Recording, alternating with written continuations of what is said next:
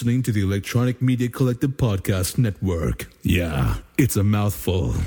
For more great shows like the one you're about to enjoy, visit electronicmediacollective.com. And now, our feature presentation. Hello, and welcome back to the 1980s Movie Graveyard Horrorthon. The horror hits just keep on rolling all through the month of October here.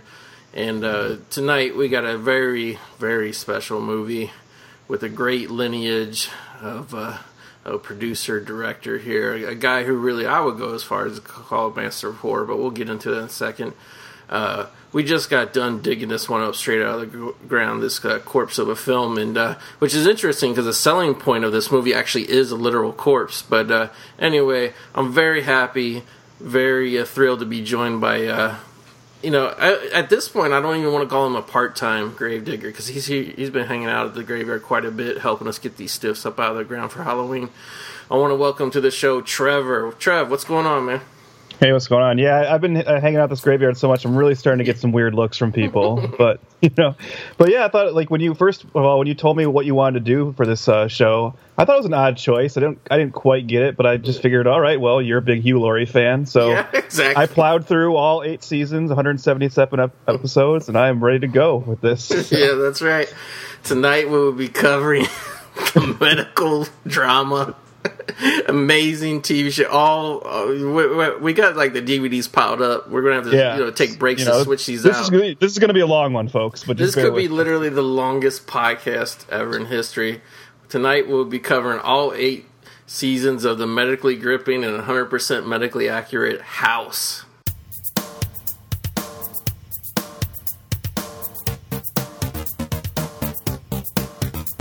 Welcome to the 1980s movie graveyard, the show that lets forgotten movies have one last chance to shine. Now sit back and relax, enjoy the show. Yep. All right, so yeah, House is a great horror movie. I'll talk a little bit about it as uh, you know the credits roll on here, but um, we'll just get the sync instructions out of the way.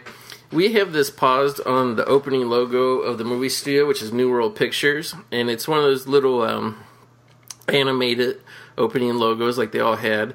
You'll see a little red slivers come on and make a little, I guess, a globe, and then eventually the words "New World Pictures" pops up on the DVD, and that's where we have it paused at. You can see the text uh, where it says "New World Pictures" in white at the bottom of the screen. Uh, we have this paused at the 13 second mark on the DVD, so go ahead and get your DVD to the 13 second mark if you're going to sync along with us. If not, just keep on listening and we'll get the show rolling here in a second. I'm going to say one, two, three, go. And when you hear me say go, everybody hit play on your DVD players. You got your remote in hand, Trev? I do indeed. Okay, everybody. One, two, three, go. All right, and House is rolling right along here. I gotta ask, what kind of remote you using, Trevor? You using that PS3 controller? Uh, yes, I am. See that that's the best one. I've been, you know, I got a couple things hooked up to this TV, and I've been using the regular IR remote, you know, regular Blu-ray player. But I got this PS3, and that's the way to go because that Bluetooth, man, nothing gets in its way. It's when you tap that button, that shit starts playing quick. I want to. Yeah, it's true. But I remember when I first got the PS3 and started using it as my primary player for a while. For a while, it was kind of hard to mentally think of uh, the controller, you know, Right. as your as your Blu-ray remote or whatever. But now now I'm so used to it. Sometimes I feel weird when I'm at a friend's house just using a standard DVD player remote. You know what? Like I in my theater room, I use my PS4 for streaming in there, and I gotta say, like the whatever, like I kind of like the controls actually holding the controller with both hands. Like I don't know, I drop it less, I have less problems with it. Makes it feel like a real experience, you know. It really does. Yeah, I was going to use my uh, PS3 for the other show I recorded the other night and for this show, but it's been so damn long since I used my PS3, my uh, controller is unsynced. I gotta go find the cable and plug them back in to resync them or whatever the fuck you gotta do. Now, are these images we're seeing like photo negatives, or do I gotta- have to go adjust the color on my TV? What's going on here? Oh, okay, never mind. We got it fixed. And by the way, this should be a real treat for Friday the Thirteenth fans because this film is made by the creator of Friday the Thirteenth, Sean S. Cunningham, and uh, the score is by Harry Manfredini, who also did Friday the Thirteenth score. But I, I uh, do you know this, Trev? Did he do a new score for this, or did Cunningham just reuse the Friday score? Because I swear there's parts where it just sounds like Friday Thirteen. I just think uh, Manfredini is kind of like Danny Elfman, where for a while he was just kind of yeah, like in a groove where just this, all of it sounded the same. And I really have to say. I mean, don't don't get me wrong, Friday fans. I, I, I like the Friday music, but Manfredini is not really the best composer out there.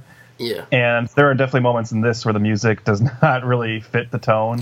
yeah. There's a lot of it that sounds like. I mean, there's some of it that fits perfectly and it's it's Yeah. really good. Don't get me wrong, but there's some of it that's you know, uh, I don't know. It almost It sounds can like be a little stock it can be a little cornball sometimes. You know. I gotta say, this opening um, scene Here comes here, Billie Jean's brother. it is Billie Jean's. Fair is fair. Got the red scooter, everything.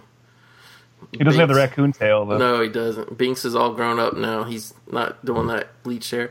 But yeah, when I started watching this DVD the other night, I noticed the scene like looks really bad, and then the rest of the movie looks much better.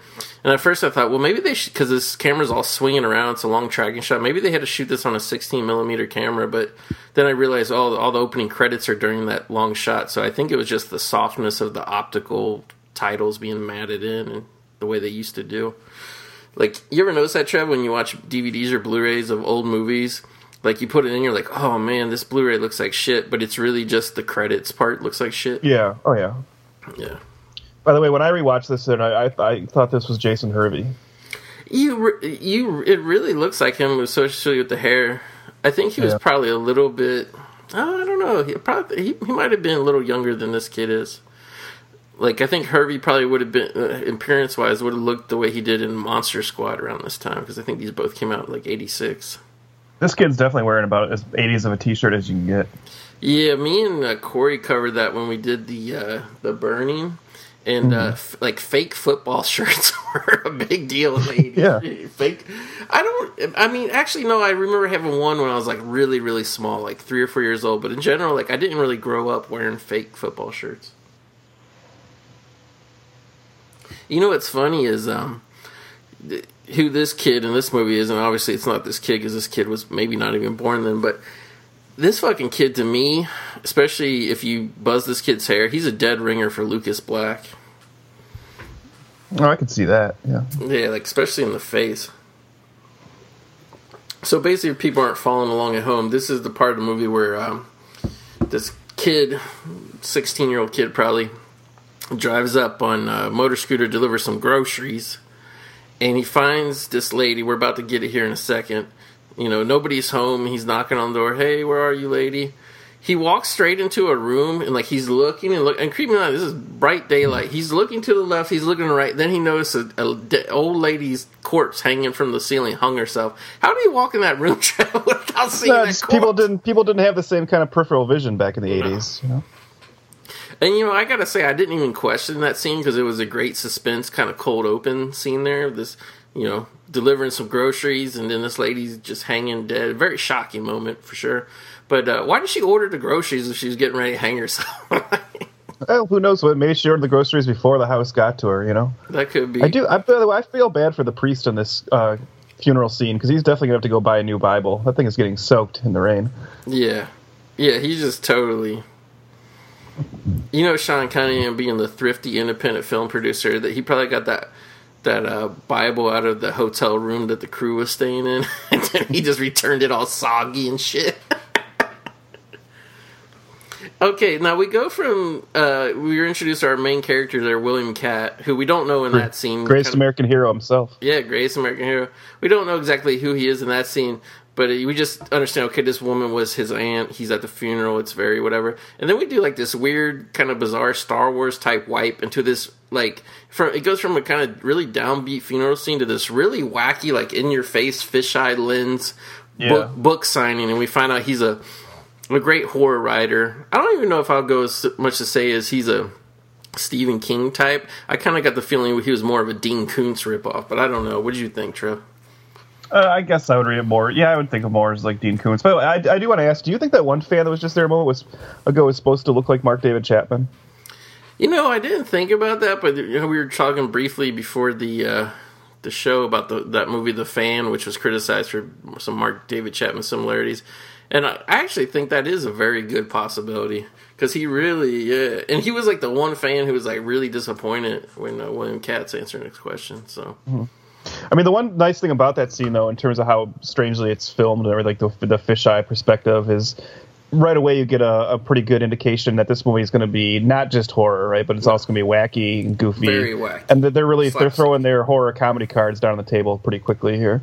Yeah, it just was a weird abrupt transition from the funeral to that.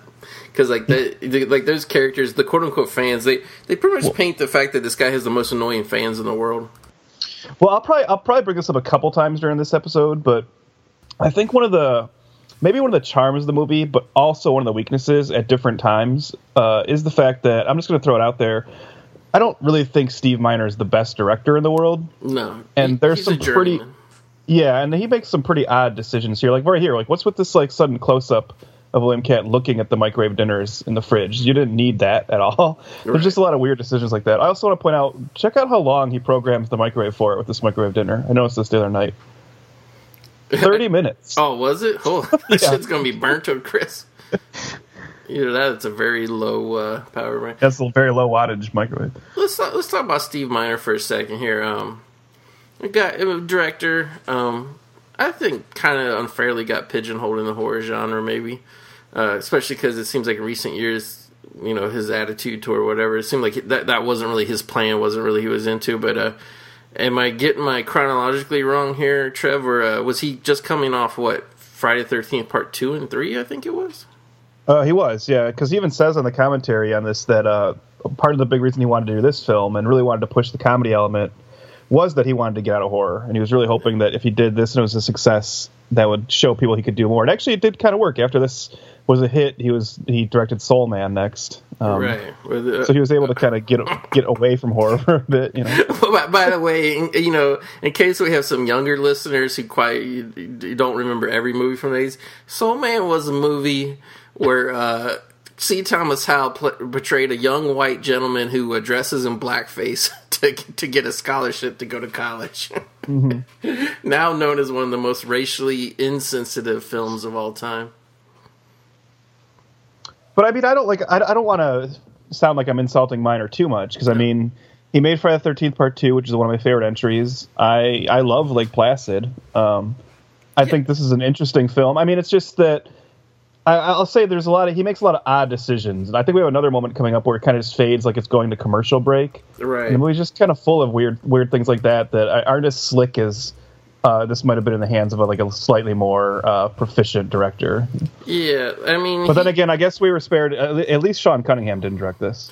yeah, Sean Cunningham would have been really cut and dry, I think, and I think this movie needed that touch of like, and obviously, um, Steve Miner was kind of itching to you know kind of do something out of the the ordinary here, but I think this movie could have been really, um, you know, could have been really pedestrian with, with, somebody who wasn't trying to do that. So yeah, so Steve Miner he does Friday Thirteenth Part Two, Three, uh, Soul Man and House. They were the same year. I'm not sure which one he made first. Uh, then he does Warlock. Warlock was actually pretty good and then he he goes on to some some big time movies here like Forever Young with Mel Gibson, um, another movie that kind of pushed the comedy, and like yeah, and then you know a lot of TV kind of, and then uh, Halloween H two O, which he's known for, Lake Placid.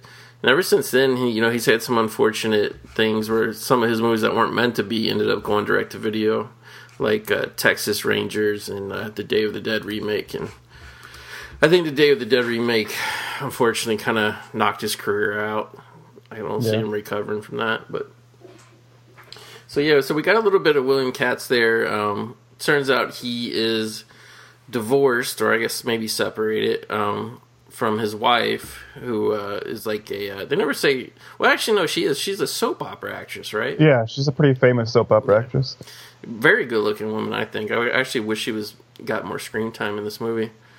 But uh, William Katt, you know, a lot of these dream sequences, and there are a lot of dream sequences in this film, they pretty much are either about his traumatic Vietnam uh, experience or his son going missing, and they kind of slowly dole out that you know kind of you know why, why why is this guy's life in shambles? Why is it so dysfunctional? You know, and uh, basically they reveal later his his you know in a magical way his his boy went missing at the house in the pool. He jumped and tried to save him, but the boy completely vanished. So you know.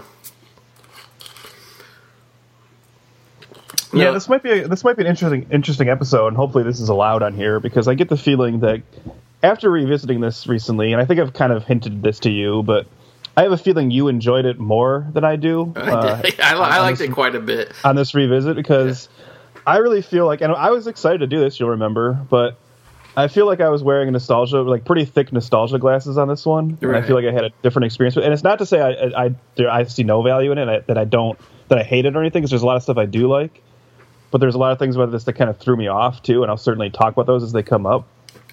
Well, it's But- yeah. I mean, it's very. I feel like this movie is very much a kitchen sink movie, and some of the stuff works and some of it really Yeah. doesn't. You got to be Yeah, that, and I guess that, and I guess what I I guess what I will say is. I do like the fact that it's just throwing everything at you. yeah. but you have to but i have to admit that like you just said there are certain sequences that on an individual level really kind of bother me and i also and i know it's not always fair to like criticize a movie for what it's not but i feel like there's this really great movie about this vietnam vet who's suffering from ptsd and is living in a house that might be haunted but it might just be part of his kind of mental breakdown hmm but that's not the movie that they made, unfortunately. And I think Yeah. there's like a stronger version of this that could exist. But uh, and I'll, I'll talk about that as those kind of sequences come up. I think sometimes they they undercut what could have been a much stronger film. But who, what the hell do I know? This is a big hit, and they got a sequel right away. So you know, Yeah, I think this is like in a weird way, like in a weird way, this is almost like like how sometimes they kind of loosely remake movies from the past, but they do it now in the modern style. And I think the whole just getting shit thrown at you kitchen sink style really was popular, especially in horror at this time. Like you know, if a movie had great effects or great fantasy sequences, it didn't necessarily have to have the best, most coherent plot. And I think in a lot of weird ways, this was kind of an attempt maybe on paper and then i think maybe it changed in the shooting and editing of it but i think in a weird way this was kind of an attempt to make like a suburban more down to earth kind of drive-in circuit type kind of i won't go as far as say a rip-off but almost a homage to the shining can you see that at all I guess. I mean, did you, I mean, did you read the backstory? Was that I mean, Fred Dekker was like really um, in, inspired by the success of the Twilight Zone movie, and he he kind of wanted to try and develop his own anthology film like that. And when that didn't, when that fell apart, the story he was working on for like the, what would have been his segment in that anthology film, he just took and for like developed a feature length, and that's what became House. And No, I I think didn't I, think that. you can sometimes feel that that this is like this might have been like a 30 minute idea, you know, and, and Yeah. sometimes you can feel the pressure of it being pulled uh, to about, you know, 90 minutes or whatever it is. Because right now we're kind of in the flashback slash dream where, where uh, like I said, his son went missing in the pool, and uh, like it's a little disorienting because like it kind of flashes to like present day where he's doing stuff, and then he's remembering he's seeing the sun, and then the sun's gone. It's like you kind of don't know what's real, but obviously, like in that moment, like this is like the real flashback of like what happened. And, Yeah. I always thought it was kind of weird that like. I don't know. I guess maybe they were just visiting the aunt or whatever, but it seemed weird. Like when you watch that flashback, in the flashback, it almost seems like they lived there, but I don't think that was the case. No, it's that is really confusing. He does say like pretty soon here that he, he grew up here, so he did live here for a time. But then, yeah, when his son went missing, I would have to assume they were just visiting because I don't see why a famous soap opera star would be living there. You know. Exactly. By the way, I can't believe how casual this guy is about the fact that he almost murders him with this spear gun. Yeah, he's a. Here we have, and I, you know, and I don't know the chronologically chronology. I wish I could talk tonight of when was shot and what happened, but I, there's a lot of things in this, and I think maybe it might have been too soon for them to even rip it off. But there's so many similarities to Evil Dead 2 in this, and like this garage like reminds me of the the woodshed. And like just has all these like way too many like gardening instruments, scuba, spear shooting, and like that guy's just fucking around and like almost nails William Katt right in the face with the spear from the spear gun. And like, not only is he casual about like almost killing him, but William Katt's like he really no sells that, almost mm-hmm. dying right there. One thing I will say does really pull me through this film, and I feel like whenever we do one of these episodes, people there's probably like a certain segment of the popular, uh, you know, the listeners that laugh at us for uh, how much we like some of these actors and maybe overvalue them. Yeah. But I do think William Katt actually gives a really strong lead performance in this, and I watch this and think like, geez, he seems like someone who should have been like the lead in a lot more movies, you know, around this time. Exactly. I mean, the only thing I can think, and even though it was somewhat fashionable at the time, the only thing I can think that maybe did William Katt in was maybe the curly hair. Like you don't mm-hmm. see a you don't see a lot of like really in modern day. Like there was some in the fifties and stuff, but you don't see a lot of like really popular actors with curly hair. It's it's a weird That's thing true. to bring up, but that just kind of because I mean he's a, you know and like I was kind of surprised by how buff William Katt was in this because I just always thought of him more as a comedic guy, but Yeah. But that's the thing is, I, I, we know he can pull off the comedy, but he also shows in this film that he's. I mean, it's, even though this is a comedic movie, very little of the humor comes from him. He's really just giving Yeah. kind of a standard, you know, leading man performance with a lot of stoicism and inner turmoil, and and he, and he, I, he does it well. So Yeah, I mean, we'll get into it a little more later when his character pops up, but it's I find this time really fascinating when you could when, like you could pluck somebody off of a sitcom. Oh, I guess William Katt was from Greatest American Hero too, but but like you could pluck people off sitcoms and like in the sitcom shooting off season, you could get them to do like really low budget, like you know, quote unquote classless movies. You know what I'm saying? Mm-hmm. Like it's, it's a really interesting time in filmmaking back then. it'd be like if Matthew Perry played like the blind man in Don't Breathe or something. You know? Exactly. It, it it could fucking happen, you know. it- Which, by the way, I would watch that in a. Oh second. yeah, I'd say remake it now, even though that movie's still in theaters.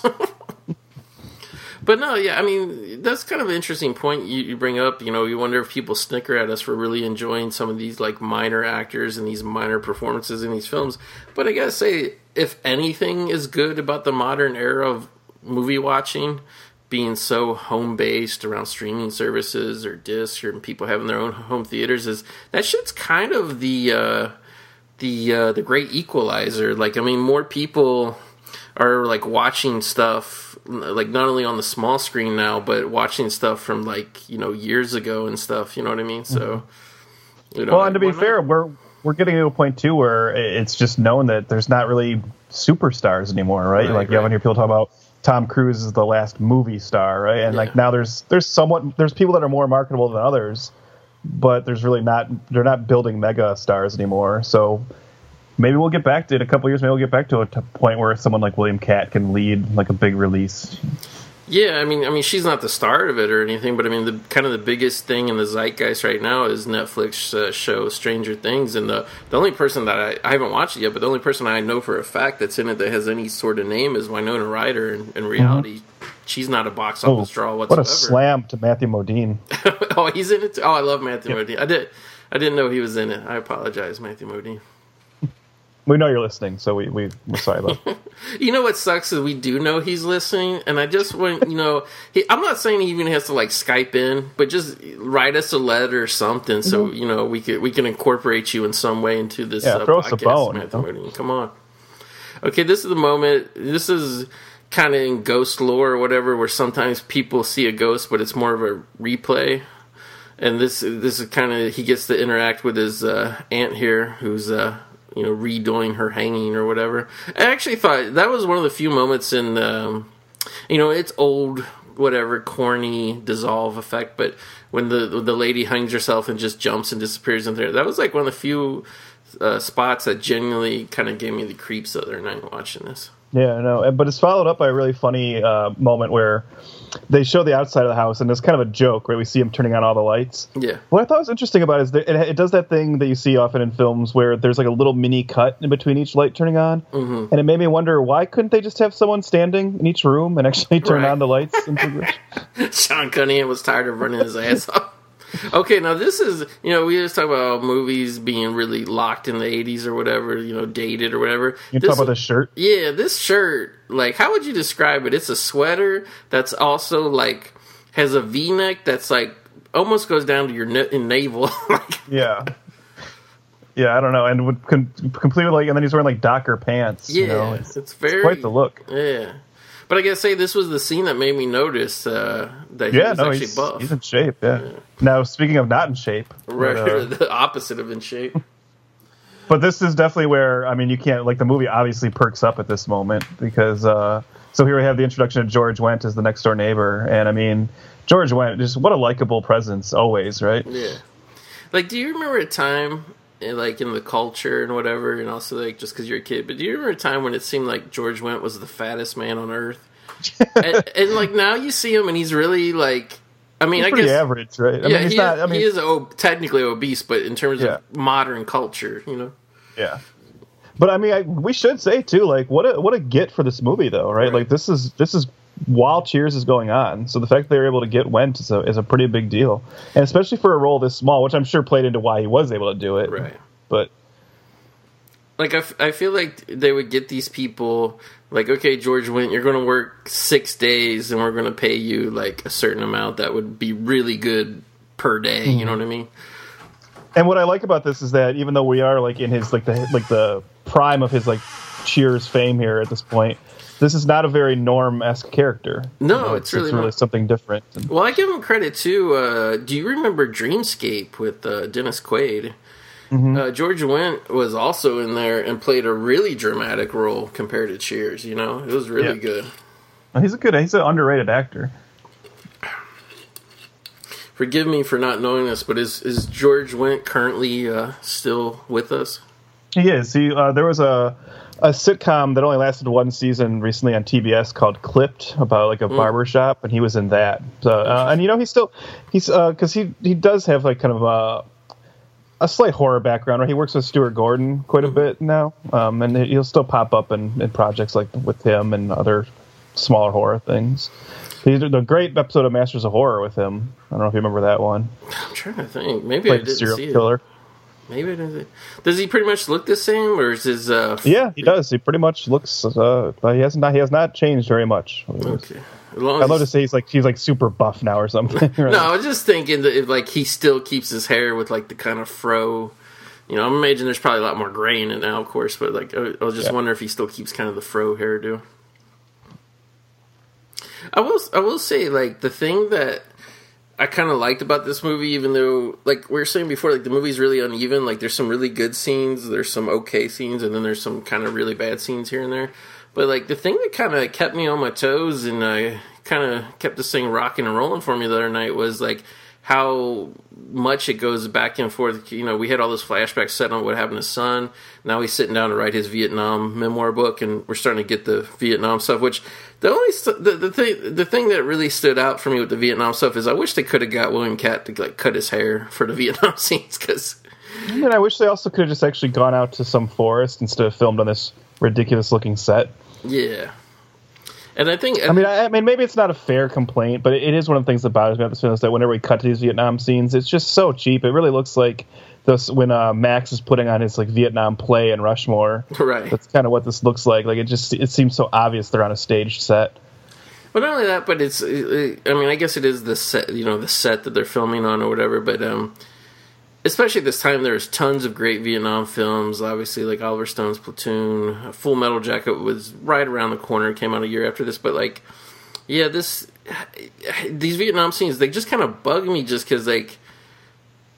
Like you said, they should have went out somewhere because the fact that it's studio lighting and stuff, it just doesn't have the gritty feel that I would. They could have at least because since they're flashbacks, anyways, they could have put some kind of filter over this or a haze, you know, Right. to kind of hide the cheapness of it. And I would have uh, appreciated that. or even just shot it like on some really like lower quality like 8 millimeter 16 millimeter film just to give it that Yeah. rawness you know Well, we've also got that thing going on that's a kind of a staple of low budget filmmaking uh, that I've seen, where kind of like every soldier in the unit is wearing a slightly different outfit. right Like they, they, they went to a costume shop and they're like, "Do you have uh, six of the same army outfits?" No, we got some different ones. Ah, crap. Well, we'll just go with it. you know it just it just would bother I, couldn't see william katz having his his uh, high maintenance due in vietnam he needed either a buzz cut or to, to, to put a helmet on or something to hide that hair but uh but we neglected to mention uh, kind of his buddy i guess and the unit was none only than uh, Richard Moll, who was also a Yeah. big, probably Night Court star at this point, right? Yeah, so I, I don't know. Do you think that was like the thinking? Like, let's get the big guy, the big star from Cheers and the big star from Night Court. I mean, I think Like, it's how intentional was that? Yeah. I think it's got to be just in terms of now. Richard Moll also had a horror background here because he played like the demon, uh, satanic whatever from that movie Evil Speak. Um. Yeah. So, and he's gone on, and he's gone on to com- continue appearing in horror. Yeah. And I mean, you, you get it. I mean, you look at him; he's a big guy. It's it's pretty easy to plug him into these kind of scary villainous roles. Yeah. But uh but yeah, so like and it's kind of interesting with where it goes later in the movie with Richard Moll's character, but um I couldn't quite tell in the Vietnam scenes like they weren't really adversaries, right? Like Richard Moll was just kind of a guy he was, you know, he was in his unit, he knew him, whatever they Yeah, it's it's really it's, when you look at like um, synopsises and uh, plot descriptions to this film, they usually describe him as like his best friend. Right. and it, it's not. I get. I mean, I think it's like the film is trying to insinuate that, but doesn't really come across because the first time you see Moll, he is screwing with him, you know, and Right. being kind of rude. But I guess you know that maybe it's just his personality. like you think it's almost going to be like a situation with like like I I was kind of you know on rewatching this and kind of my loose memory of it. Like I thought it was going to be almost like I almost thought he was going to be kind of like how Dolph Lundgren's character was in uh, Universal Soldier in the Vietnam stuff. Like really sadistic, really murderistic, but he really was just Richard Moll. He was really just kind of a guy who was just starting to lose it a little bit. You know what I mean? Like Yeah. like he enjoyed shooting people a little too much, but he I wouldn't go as far as to say that he was craving the murder. You know what I mean? Now, one thing I'll give this movie credit for, uh, the other night, you probably picked up on this too when you watched it the other night, is teasing the uh, bathroom mirror jump scare Yeah. for the entire movie, but never doing it. I, I kind of, I kind of love that. That I kept waiting for it, and it never, and it never does it. And I was like, oh, that's nice, you know. Yeah, and uh, well, we'll get to it when it happens. But there's a really a great use of the bathroom mirror later on. But uh, yeah, like I, I mean, I don't know. Like I kind of dig this movie, and it, you know, it starts to get a little more absurd here pretty quickly. But uh, like at this point, I'm totally, you know, I'm watching this the other night. I'm totally on board with watching William Katt nervously open closet doors, and you know what I mean. Like I kind of like this. uh this little chunk of the movie we're in right now where things start to just go a little cuckoo and are playing, you know, on his anxiety. Yeah, no, I mean, I, I don't have my, my larger issues aren't really popping up yet. So other than the, like I said, the Vietnam stuff, but Now I gotta say, this is a great kind of Yeah, this is awesome. You know, he this is like this monster to me is like like when I saw this the other night, I was like, oh, they ripped this monster off the one from Hellraiser, but I'm like, oh wait, Hellraiser came out a year later, so just a, just a great little like uh what would you would you call that a Lovecraftian type monster? yeah, kind of Lovecraftian like tree monster or something. I don't know. Yeah, multiple heads, monster heads, human heads fused into flesh. Big claws. And one thing you certainly won't hear me complain about with this movie is the, the practical effects and, and the creature designs, which are all awesome and what really kind of you know save a lot of the other you know issues. Yeah, kind of make this more memorable. So here, here we have Katt. He's starting to lose a little bit. He's he's got his stuff delivered to the house. I, I'm assuming he's going to live at the house full time now. Um, he sets up a, a, a array of probably what eight to ten video cameras. He's trying to recreate that monster jumping out. He wants to capture it. And obviously, He's trying to make the first paranormal activity. Yeah, he really is. And he's got some great uh, stair jumping here. He just jumped down a whole flight of stairs. Well, or somebody did. Yeah, that's true. But he's doing it in a weird comedic way, which I really don't get. Because, like, at first when he like pulled the string to open the closet door, you know, he's expecting the monster to come running out and try to catch it on videotape. And he goes running. Like, I thought he was legit trying to like run out of the house until he started like getting all musical with it at the end. I, this is the for whatever reason the image of him in the army outfit and like opening that closet door with all the video cameras. That's the thing I always remembered about this film. Like uh, when I would think about it because I hadn't seen it in you know Yeah. a long time. I hadn't I, seen definitely it- remembered that. Yeah, I hadn't seen it all the way through. I don't think since the theater, and I think I've only caught bits and pieces on cable throughout the years. Yeah, because and it, yeah, because even as a kid, I definitely watched House Two a lot more on cable. Yeah. Whereas this one, I don't know, like like this one, it is a horror comedy, but it's I don't know. It's it's hard to say. I I, I still always kind of I still feel a little bit like it's got more more of its uh, foot into the horror realm. Oh yeah, I think why I'm, I probably prefer House Two is because it just leans into the wackiness more. Yeah. So I'm I can forgive some of the flaws more. Whereas this one, because it is trying to be scary but not quite pulling it off, I think maybe that's what throws me off a little. Because I looked up the release date of this and I figured out. And by the way, I loved this movie when it came out when I was a kid. And I looked up the release date and I figured out uh, the reason it was because I was eight years old at the time. And I gotta say, like, this movie has a great mix for probably somebody eight years old. Oh, of, yeah. of actual scary stuff to where you don't feel like you're watching a baby movie, but still being silly enough to where a kid's gonna like it. You know what I mean? Mm-hmm. Yeah. No, this is great, like introductory horror for sure. Yeah. Like this is almost like the more mature Goosebumps. Well, yeah, this is actually like uh, this is actually the the kind of horror movie they don't make anymore. And when Goosebumps came out last year, I'm sure you were you saw some of the discussions uh, we like I had with some of our other friends about. Oh, I'm glad they're finally making you know like kids horror again. And then I ended up not being super into it, but uh this is maybe more what I was hoping for. You know. Well, I, I'll say it was uh, last uh, fall or winter. It was almost like a tiny resurgence between Goosebumps and Krampus coming out that were kind of, you know, in that. Yeah. Well, I think yeah, Krampus probably nailed it a little more, but Yeah. but I definitely miss the days of films like this and Monster Squad where. Oh yeah. you know, you're getting these horror films that are that are fine for kids to watch, but still a little creepy and have some real kind of intense, gory even moments. And I gotta say, I mean, obviously they picked a great house to be the haunted house in this movie, but there's so many like, you know, establishing shots of just the house's exterior. But I think it really works. You know what I mean? Mm-hmm. Just to tie all these little scenes, because like, I mean, this point in the movie right here, uh, it's getting kind of formless in a way. You know what I mean? Like he's not really interacting with anybody. It's just him pulling these hijinks in the house, trying to capture the monster on videotape or whatever. But I think like you know all the little connecting pieces of the house and you know George Wendt is to now this is total sitcom shit here where the neighbor just drops by like literally breaks into your house to hang out with you.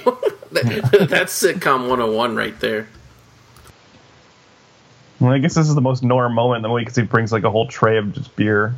Yeah, let's sit around and drink this beer, all you know, until it, until it gets too warm. I do like to. I feel like at least when I saw it as a kid, it might have been one of the first films, um, and it's. I think it's still fairly unique. I guess maybe Paranormal Activity again would would would fall into this, but the idea of a haunted house being just kind of in the middle of a neighborhood. You know, it's it's usually Yeah. way more. You you you can be part of a street or something, but it's usually set off from all the other houses. Yeah, And I like that here he has just neighbors on both sides, people across the street. Like it's this really scary, evil house, but just kind of you know on a block. Yeah, I like the stories and movies and TV shows where it's like, you know, it's not this, you know, out of the way, gothic, dark, dilapidated, whatever. It's just like Yeah. there's that spooky house that the kids run by, like at night. You know, they don't want to. And even this, I kind of like that this one doesn't even on the outside. It doesn't even look like that, right? Everyone would just assume it's a normal house, but the person on the inside is experiencing the truth of it. Exactly. And uh, it's ju- it just, I mean, it's really just more. The only thing that's really omin- ominous about it is just that the uh, the house is so old and kind of older architecture. You know what I mean? But I mean, it's to- it's painted like pretty fairly bright blue or whatever. Like it's not, you know. I mean, this isn't like Count Dracula's castle or whatever. Yeah. And I guess maybe that's again why I wish, and not to sound like a broken record, but I, I still maybe prefer if they had just pushed forward the idea more that it's not even haunted, right? It's just Right. in his head. Yeah, and I mean that totally is like kind of up until this moment where he actually has the scratches. Even though I guess technically he could scratch himself. Yeah, no, there's a moment later that I think breaks it for me, but Yeah. I'm sure you can probably guess what it is. But Yeah. yeah, but uh but yeah like you, there's really a strong element of you know not knowing if it's really happened or not. I think this is a, a interesting thing here that's really of the 80s era. Like i guess I, I guess it's political correctness. I don't know now would stop this but uh if there is an overweight person in the 1980s film like they had to be like either eating nonstop or wanting to eat nonstop. Do you remember this? Yeah, no, yeah. i mean i don't know. It's weird But maybe it's just an actor thing, right? Like George Wendt wants some business to do, right? So he's not Yeah. just sitting there at the table listening to this story. What I, I really do like watching this again though. I, I just was like, run of what what a great character this the Wendt character is because they really could have just played him as like the bumbling neighbor, right? The guy who wants to get involved a little too much, uh, or the sycophantic fan, which we saw him pull out the paperback out of his pants earlier. And but here we see that he's genuinely concerned about this guy, even though they've only been friends for like a day or so, right? Yeah, But he- he's actually really worried about him, and he wants to like make sure he's okay. And I, I like that that they they give this there's a, a real level of humanity to this character, makes you care a little bit more. And I'll tell you what, that's what I like about this movie. I mean, it goes off in a million strange directions, but like just when it's about to lose you and it's like fucking goofiness, like there is like little touches like that that remind you, oh, this is kind of a real movie too. You know what I mean? Mm-hmm. And uh, I don't know, like I, I kind of miss. Uh, and I'll be honest, I, did, I wasn't really aware of his. I mean, other than probably this movie, I wasn't really aware of Sean Cunningham's movies, like the ones he was producing and stuff while they were coming out. You know, I mean, I probably saw a lot of them, but like this and the new kids, like they're actually really, really, I think, high quality, low budget, you know, kind of independent releases.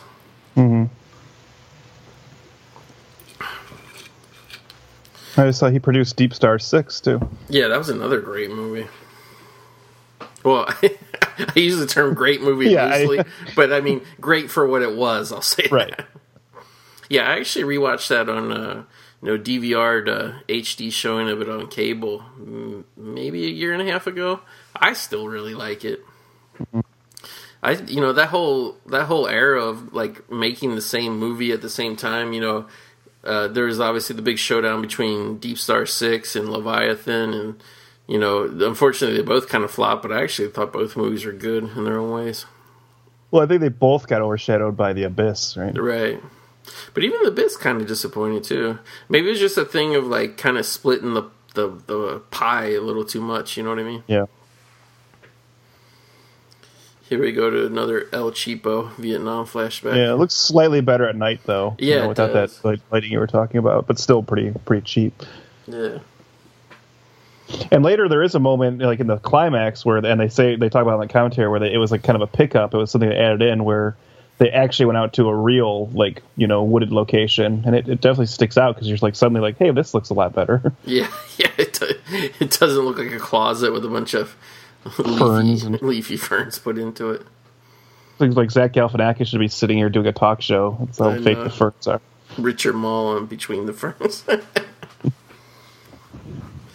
yeah, like I gotta say, it's kind of sad, and I, I ha- haven't really checked on him real recently about what he's been doing, but it's kind of sad once I saw William Katt was doing Asylum movies a few years back.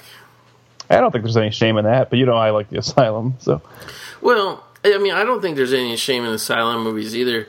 I just, you know, some of the ones that like I've checked out because they've had actors in it. I like like Richard Grieco, Mark Dacascos. It's kind of like you, you kind of watch it because of the actors in it you like, but then you watch it, and even if it's not a technically a bad like whatever, like you always feel like the actors got wasted because they had nothing to really say or do or you know, you know what I mean. yeah. I believe uh, William Katt was in the uh, one of the earlier ones. I think it was like the fake Alien versus Predator movie. I believe Alien versus Hunter or some bullshit. yeah, that was it. Yeah. yeah, I just remember. But they it- couldn't even be bothered to change the first No. part, right? I just remember because I think I actually remember seeing it on the uh, the shelves right before I ended my video store uh, clerk career. How lazy they got with this kind of design of like just Richard Moll just has like chicken wing bones on his helmet. Yeah, I know. like he got them from catering that day and shit. yeah, it, it definitely has the feel of like their costumes and shit. Definitely has the feel of like we don't want to get these things too dirty before we return them to the prop house, you know. so everybody draped them fucking machine gun bullets. Now, uh, since there's kind of a lull here, I, I was looking at some trivia about this film, and um, this is gonna. I, I wonder if this is gonna like boggle your mind as much as it does mine. It says that in 1987, Richard Moll and Kay Lenz were both nominated for Saturn Awards for this film. Now, Richard Moll, okay, but Kay Lenz, who plays like the you know the estranged wife, Yeah, how few female performances were there that year really. To where she's being nominated for any kind of award for this? She's got what eight lines in this film, if that, uh, barely in it. That's just so bizarre. I remember always reading the winners of the the Saturn Awards in the back of Starlog magazine. I, I think Kay Lenz being nominated was just a case of a bunch of nerds Wanting her to show up at the event. Yeah, yeah. It's like, man, maybe if we nominate her, she'll show up and look hot in a dress, you know? Because earlier there was a scene of her at an award show looking hot. Yeah, and this is where um, William Katt's starting to see the toys and shit from his son laying around the house. And, uh, you know, the early part of the movie, it's kind of like, is this shit really happening or am I going crazy? But now, like, when a fucking swordfish starts, like, jumping and singing while it's mounted Yeah, to the it's wall. like the the birth of Big Mouth Billy Bass or whatever. Yeah. It's like the McDonald's commercials with the t- singing fish and shit. Like, like, this, like I'm not gonna lie, like, because I kind of forgot how goofy this movie was when I was watching it. Like when this moment happened the other night, and he's like bludgeoning a big rubber fish that's hanging on the wall. I was kind of like, "Holy fuck!" Like, what's he doing? but I mean, I guess it was the '80s. Like nobody was Yeah. really kind of splitting the comedy or whatever down the middle. They were really going for it and being nuts, you know. This is the uh, woodshed moment where he starts looking for shit in the garage. Mm. And there is like a whole arsenal of like even like some shotguns and shit in the garage. Yeah, it's like right behind them. I mean, yeah, I mean, they'll come into play later. But yeah. I don't know. On, on a fear meter, you're in this creepy house. Your aunt just hung herself the week before. The fish starts dancing on the wall. How soon are you running out, or is that perfectly fine? And it's like free rent. I'll put up with a, a demonically possessed fish. yeah, well, I know this is California, right? Rent it's not cheap. No, you might you might have to dodge these axes all night. Yeah, what's what's the occasional flying, you know, axe at the head? Yeah, the garden instruments just start flying around here, and, and I, I gotta ask because I was kind of trying to mull this over in my head the other day, watching this. What do you think is like making the the guard gardening instruments fly off the wall and kind of follow around the house? Do you think they're they're like coming? At first, I was like, oh, they're coming alive, but I'm like, well, that wouldn't make them fly. Do you think there are like actual ghosts that we can't see making those things I- fly around? I mean, I, not to not to like downgrade or question or anything, but I think it really is a matter of it doesn't matter Yeah. because this this really is the kind of film that it, it's established that this is like a haunted house, right? Mm. But we we never get a sense really of what is the power that lives in this house or what is the life force. So I mean, we don't know if these are ghosts, demons, what, and it really is the kind of it's just a catch it all, catch as you can kind of thing where let's just throw everything at the wall and see what sticks Yeah, and we have some apparitions. We have um, axes that come to life. We have a fish that comes to life. I don't know. I can't explain any of it, and I doubt the writer could either. You know? Now, how much of that wackiness there when you were watching this Saturday Night Trip? How much of that wackiness there did you take as the Evil Dead ripoff?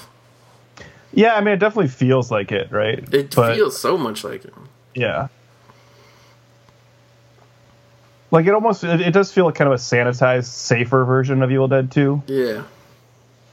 Like literally, for people who aren't watching this movie, these these shovels, these scythes, these whatever, they're just floating around the house, fall like literally falling around the house. Yeah, But I mean, if you're going to ask, like, what are like, are those actually coming to life? That's no different than Evil Dead 2. Like, is that lamp actually coming to life, or is something moving it? you know? I guess that's true.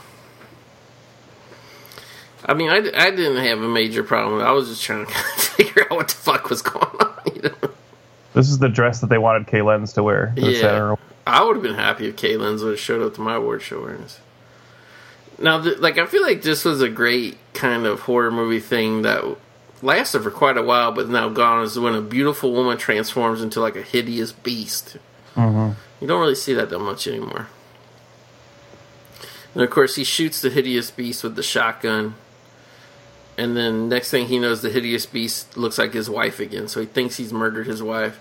And I gotta say, like, watching this the other night because then we see George Wendt like wakes up and he's looking and he just sees him standing over the body with a shotgun, but he doesn't even see that there's a body there, so we can't see either. Is that really the beast? Is it really his wife? Is there actually nothing there? Like, what is he reacting to? And uh, when you were watching this again, like, did it change? Because it kind of changed the movie for me when I thought like maybe he accidentally killed his wife. Uh, yeah, I don't know. I feel like I was I was pretty suspicious of it, just because how quickly she got there and the fact that when we saw her talk to George Wendt, she said she wouldn't be able to make it. Right. Um, so I felt like there was like a kind of a suspicious element to it. But uh, but it is it's a nice misdirect either way, and it, and it it it follows through with it for quite a while. you know. Yeah, because it really like I was like, okay, this is starting. I mean, because the scene before, like he's got he shoots a fucking big rubber fish on the wall, and and like now he's very horrifically trying to find a place to stuff his wife's dead body in, like. Mm-hmm. And I was really like, is he still the good guy now, or is he just a guy who's so crazy like we can't even root for him as a hero? You know what I mean? Well, right, and that's where like again we're talking about the kind of the, the film I wanted to see, right? Yeah. Like I wouldn't be opposed to a version of this where he had just shot his wife, and like the Yeah. film just starts going down this really dark path. But but the, the other nice thing about this sequence is it gives us more of what we were talking about with Wendt earlier, where he, he instantly calls the police and says, you know, I think my neighbor's going to commit suicide. You know, Right. so again, see like a, a level of concern there. And the cops show up right away, and of course William Katt goes running out to grab the guy. I would be afraid to like just grab a, a rifle and be waving it around in front of like four police officers. I think this movie took place now. This would be the final scene of the movie. They just would shoot him just to be safe.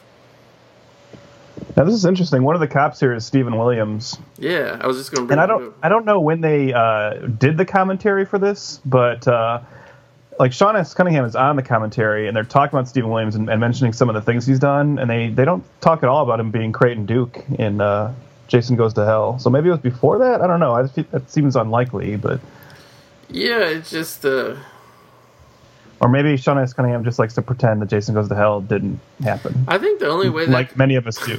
yeah. I think the only way that could be possible is if that commentary track was ported over from an old ass laser disc. That's the only Mm-hmm. way, right? yeah, but I think they even say it's DVD, so I don't know. Okay, yeah.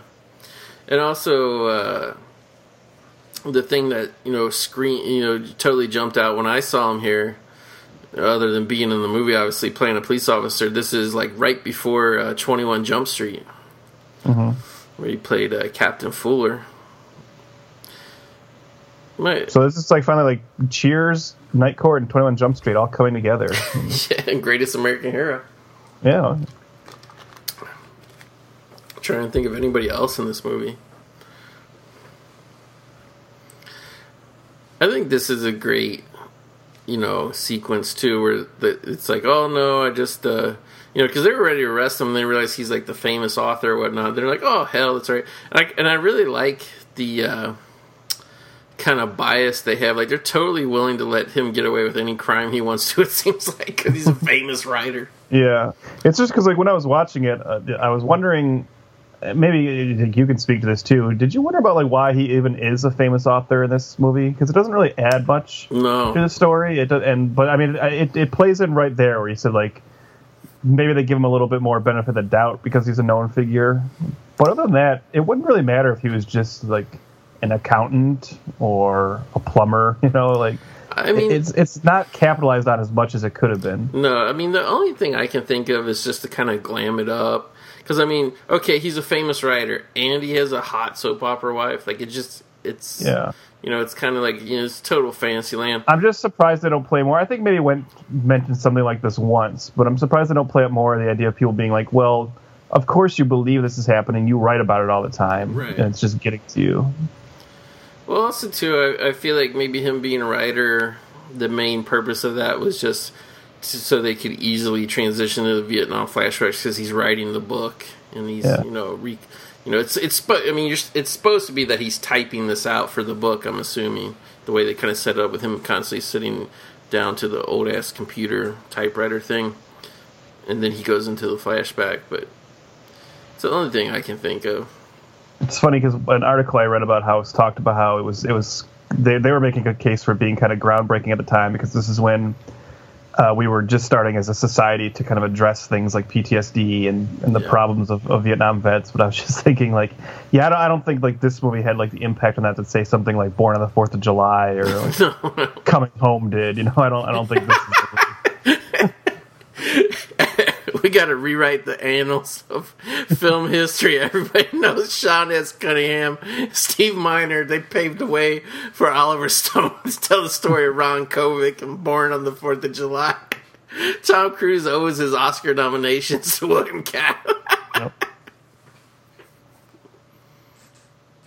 of course, In that vein, though, if we're talking celebrity fans, I don't know if you saw in the trivia that uh, actor Michael Sheen has called this the greatest movie ever made. Really?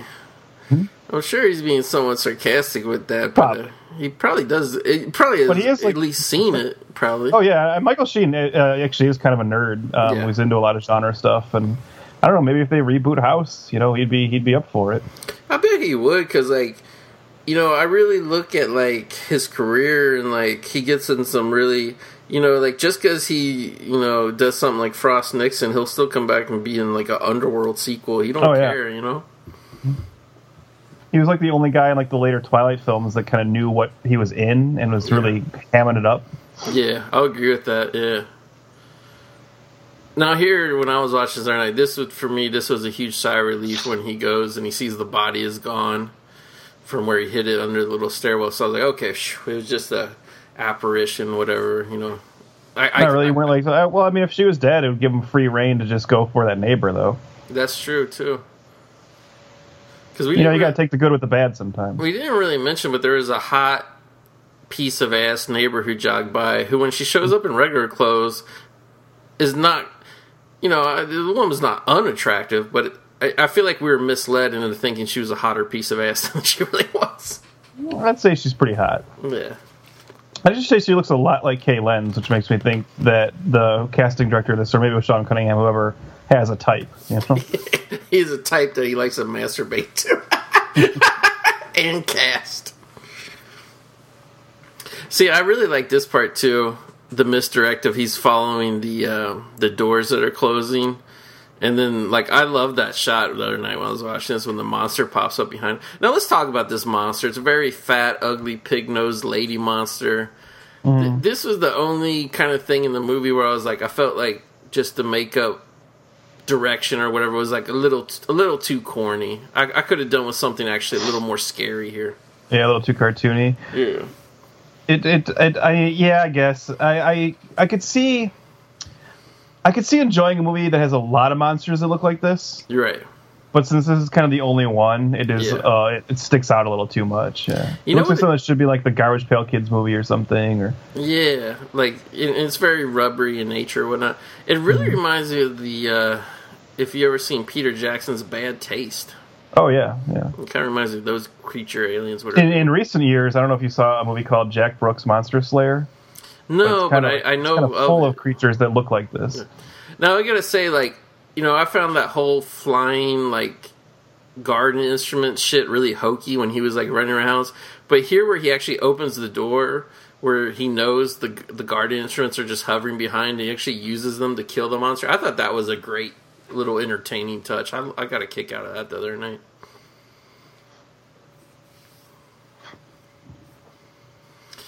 I'm kind of surprised too that the cops.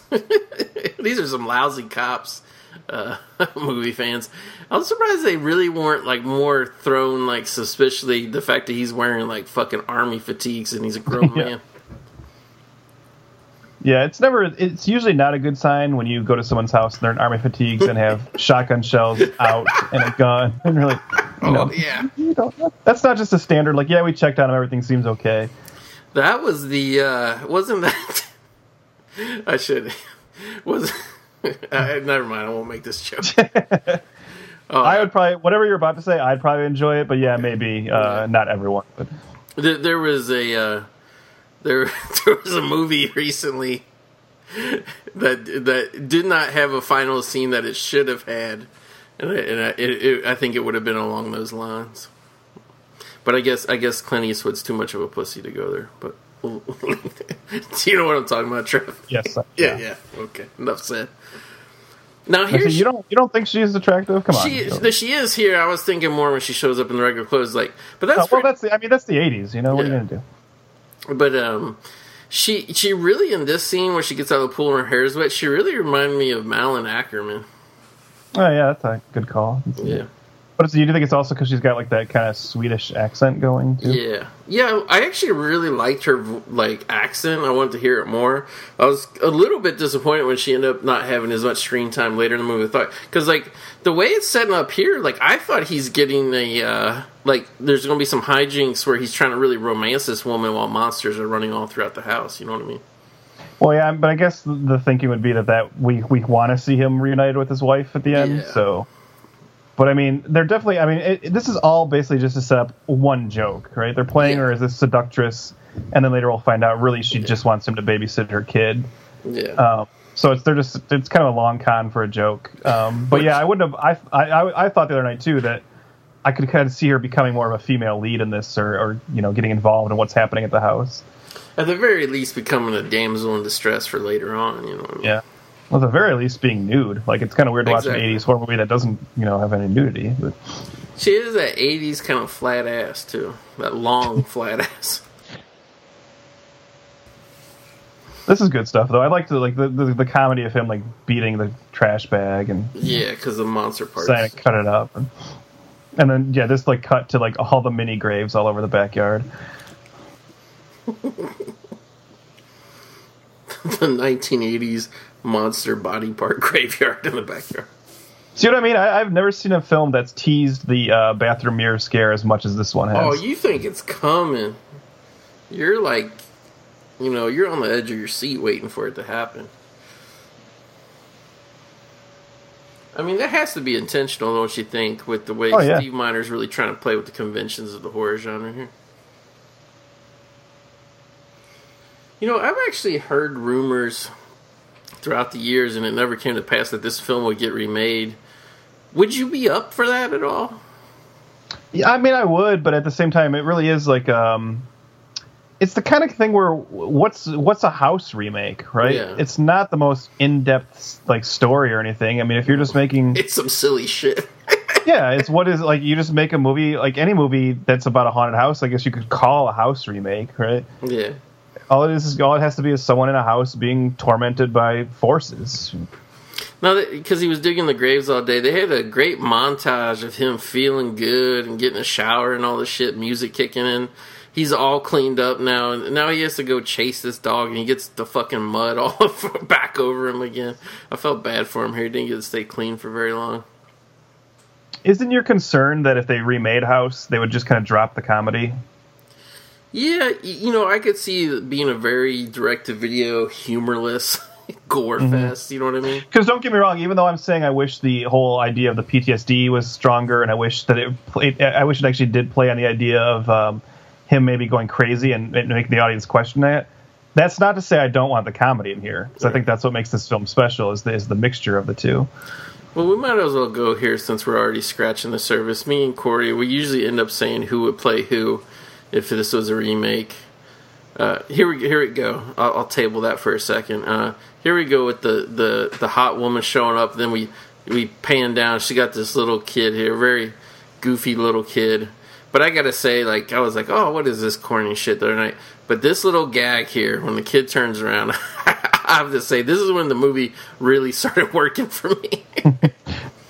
Just explain for people. The little boy, like probably like a two and a half year old little boy, he's got he's got the one of the monster parts, the hand clamped to his back. He's just run. This is great. Uh, this must have been amazing to film this little kid just running through this house with this big rubber monster hand attached to his back. monster hand backpack. And it, it like it gets a little weird and creepy too, because like William Katt is trying to catch the kid, and the kid is like you know acting like it's a hide and seek type game, but like like it's creepy. I mean, you know what he's doing, but like in a way, like I don't think you could do a, a scene now where he drags yeah. a little boy into a bathroom. Yeah, no, I mean, even beyond that, like it's it goes in a creepy direction. Where I was just thinking, like, I guess this is just the '80s, right? But right. We're ba- we're on an idea here that this woman who's known this guy for what a day is like, hey, watch my son. Yeah. And I'll just leave you with him. And then they go push it further to where he gives the son a bath later, Well, and it's- like Yeah. ah yeah, it's it's very uncomfortable. Now he flushes the the monster hand down the toilet, and it actually goes down the toilet. What'd you think of that gag? The, the I'm it, because of it's a reality. gag. Yeah, no, it definitely is, and I and obviously it's hard it, when you watch. it, It's hard not to think like, well, that wouldn't happen, but because it's a gag, and again because there you, you anything can happen in this house, right? Yeah. So you just kind of have to accept it and whatever. It's it's it's just there for a chuckle, basically. So. Yeah. But I don't know. I have to say that scene played great for me with the little kid running around. It was just so challenging. And we gotta say, like, the woman's not even like, listen, like, you know, there's there's like a family emergency. Somebody is sick in the hospital. Can you watch it? Like, like she's going. Let's be honest. She's going out to probably get drunk, probably get Yeah. high, and probably get some dick. Don't you think? Yeah, because we don't we never find, know anything about this this kid's dad or if she's married or anything. No, nothing. I gotta say, I got I, I like her look there. She kind of looks like a like uh, got a Farrah Fawcett and Charlie's Angels kind of thing going on. Yeah, she's hot. I don't know why I had that reaction the other day. After seeing her again, I, I, I'm not going to stick to that. It's not. Now, getting back to what I was talking about before she showed up, uh, if there was to be a remake, who you got in the, you know, obviously timeline wise, adapting it to probably, I guess, the uh, Afghanistan wars and whatnot, but who do you got in the William Katt role in this film? Uh, so I shouldn't just use Michael Sheen. Oh, you could. I mean, we already kind of set it up. Um, Well, it's funny because you know, like another another actor that pops to mind is someone who I feel like would would would do really well with hitting the drama and the comedy. But I feel like it's almost like you have to disqualify him now because he already just starred in a shitty haunted house remake, and that's Sam Rockwell, yeah. who unfortunately was just in Poltergeist. but but I can see him in like this role. You know, I'm going to drop a bomb on you right now, Trev. Just last week in the mail, I ordered Poltergeist uh, from Australia. oh my god, uh, the 3D whatever version is insanely expensive in the states. I got it for 14 bucks from Australia, and uh, uh, I mean, I'm not you know I'm not going to defend a, a, a remake that didn't need to exist, but I will say, hundred percent. The only reason you know, and it was kind of working on me because it was on cable a lot, and I was catching pieces of it, and I had seen it in the theater and thought it was okay, but it was just fuck it, man. Sam Rockwell is in the Poltergeist remake. It was all. It was a hundred percent Sam Rockwell is what sold me on it. But uh, and did he did he live up to the legacy of Craig T. Nelson? okay, there's nothing about the Poltergeist remake that exceeds the greatness of the original. Because I do love the original Poltergeist. I think it's great. Um, except in the way that I actually do think Rockwell is way better than Craig T. Nelson. But but his character is actually way different than Craig T. Nelson's. The the the Sam Rockwell thing, kind of the character through line in the uh, Poltergeist remake is that he kind of feels like a loser because he's a dad out of work type thing, and the family's like quickly running out of money. You know what I mean? But uh, that's So what about you? Who are you throwing into the the William Katt role in a remake? I'm going to drop a bomb here because this is somebody I pretty much disparage every chance I get. But I kind of see this remake, this role being right up his alley. I'm no, no, no kidding. I'm actually going to go with Channing Tatum. Wow, I actually, I never expect to hear you offer Channing Tatum work. You know, Yeah, I'm not. I'm not a blind hater. I just think it's a very narrow spectrum of terms of what he's good in. well then, are you just going to go all out and give the George Wendt role to Jonah Hill? I won't go that far. I tell you what, I was at one time. I was a pretty big Jonah Hill fan, and uh, it was one of those things. The more he worked, the more Jonah Hill was in movies. The I don't know, like I don't, I don't, I don't feel like he lived up to his early work. I'll put it that way. I think after a while, he was just pumping out movies just to be. I haven't seen it yet, but I really want to see War Dogs or whatever it is. I'm hoping he can get, you know. Now, th- now this is really the garbage pail kids movie territory here with these little troll motherfuckers kidnap this Yeah. little boy. They drag him up. They drag the little boy up a fireplace, and obviously it's done with special effects and whatnot, and it's safe here. But I gotta say, this was this was another scene I don't think we would see in a modern movie of William Katt trying to, with all his might, trying to pull this little boy down this chimney with from these troll things crawling up it. Well, don't we have this exact scene in Krampus? I guess we do, right? Yeah. But it's a it's a much older kid though, right? Isn't it? Or no? I mean, I don't. I, I would. Yeah, I mean, much older is negligible, but right, it's probably more like a yeah, nine or ten year old. Yeah. yeah. Whereas this is like probably a three year old. See, the, the, and this is another. Is it? uh Is it? uh This. I'll tell you what. I, I like. I am not somebody who even really thinks kids are cute. I'll be honest with you. I've kind of got a cold heart when it comes to kids. Uh But I, I thought this kid was adorable in the scene. And like this is obviously, you know, they're just improvising because it's a little kid. You can't really map out a scene. But I thought Katt did a great job of kind of playing with the kid and stuff. But but then it hits you. This is just a stranger's kid that you're giving a bath to. Very Yeah. But I guess, I guess it was easier to do that than explain to his mom why he was all covered in chimney suit shit. I guess, but I mean, yeah, but just the way you just cut to him and like just say, "Oh yeah, give him a bath," and she's Yeah. she's cool with She's it. You know, it. this is this kid is gonna end up dead. That's all I'm saying because of the way his mom just clearly doesn't care about yeah, his welfare. she's going to leave him with the wrong person one day. Yeah. And then like a meth lab is going to explode. like, and I noticed too, like she dropped off literally like probably a whole duffel bag's worth of shit with that kid to take care of him, and she didn't want any of it back.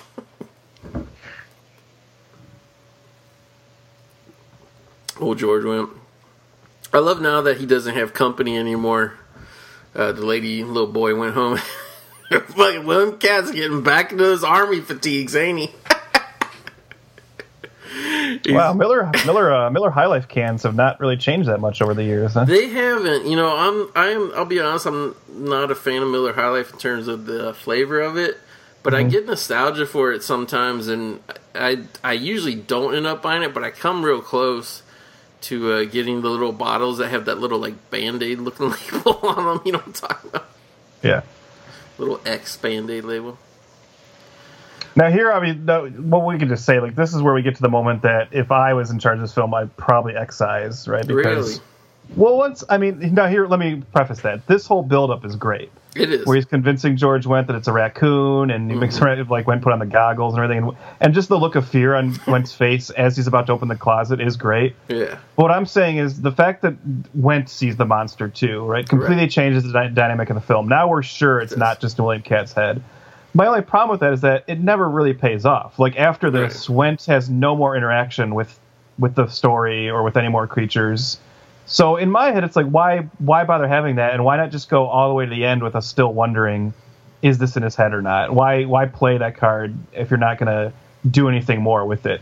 So in my mind, it either should have been left out, or Wendt should have been a more active participant in the in the climax, like maybe being in the house and trying to help him fight the uh, the zombie you know soldier at the end. You have a point there because I mean, kind of where the story's at right now. Wendt is just popping up left and right with literally cases of beer, trying to distract William Katt, and c- kind of just keep an eye on the guy to make sure he's okay because he thinks if anything he's a danger himself. But once uh, George Wendt actually saw that there was legit shit going on in this house, you think he would have convinced him. Like now he knows it's the house; it's not just the guy who's crazy. Yeah. you think he was co- coinc- you know, trying to convince him like you got to get the fuck out. Like let's leave, man. Like get the fuck out of here. You know. Yeah. I think that's one thing you definitely would see like change in a remake now if they Yeah. did this is that a, a, a writer would look at this and say like, "Hey, people are going to like this neighbor character. Let's make them a bigger part of the third act." Yeah, either Jonah Hill or Miles Teller would be desperately trying to convince Channing Tatum to leave at this point. Don't don't don't forget about Danny McBride. He's always out there hovering around Yeah. too. So yeah, here we go. Here's the Great Hellraiser, and I almost feel like this scene was kind of like not ad libbed, but like thrown in some rewrites just so they could get a little more mileage out of this monster suit, or, or not even a suit, a puppet. You know, so they could kind of show it one more time. Mm-hmm. I don't blame him. Yeah, I really thought Wendt was going to accidentally like shoot Katt in the leg or something with the spear gun. I mean, I like. I mean, I think you see that fucker pop out of a closet, your life has changed forever. yeah, and then Katt gets tied up in the rope, gets connected to his his leg, and he gets dragged in. Which was speaking of uh, Poltergeist remakes, th- like this really is like the Poltergeist remake because they had it really center around a haunted closet that everybody got pulled into to the other dimension.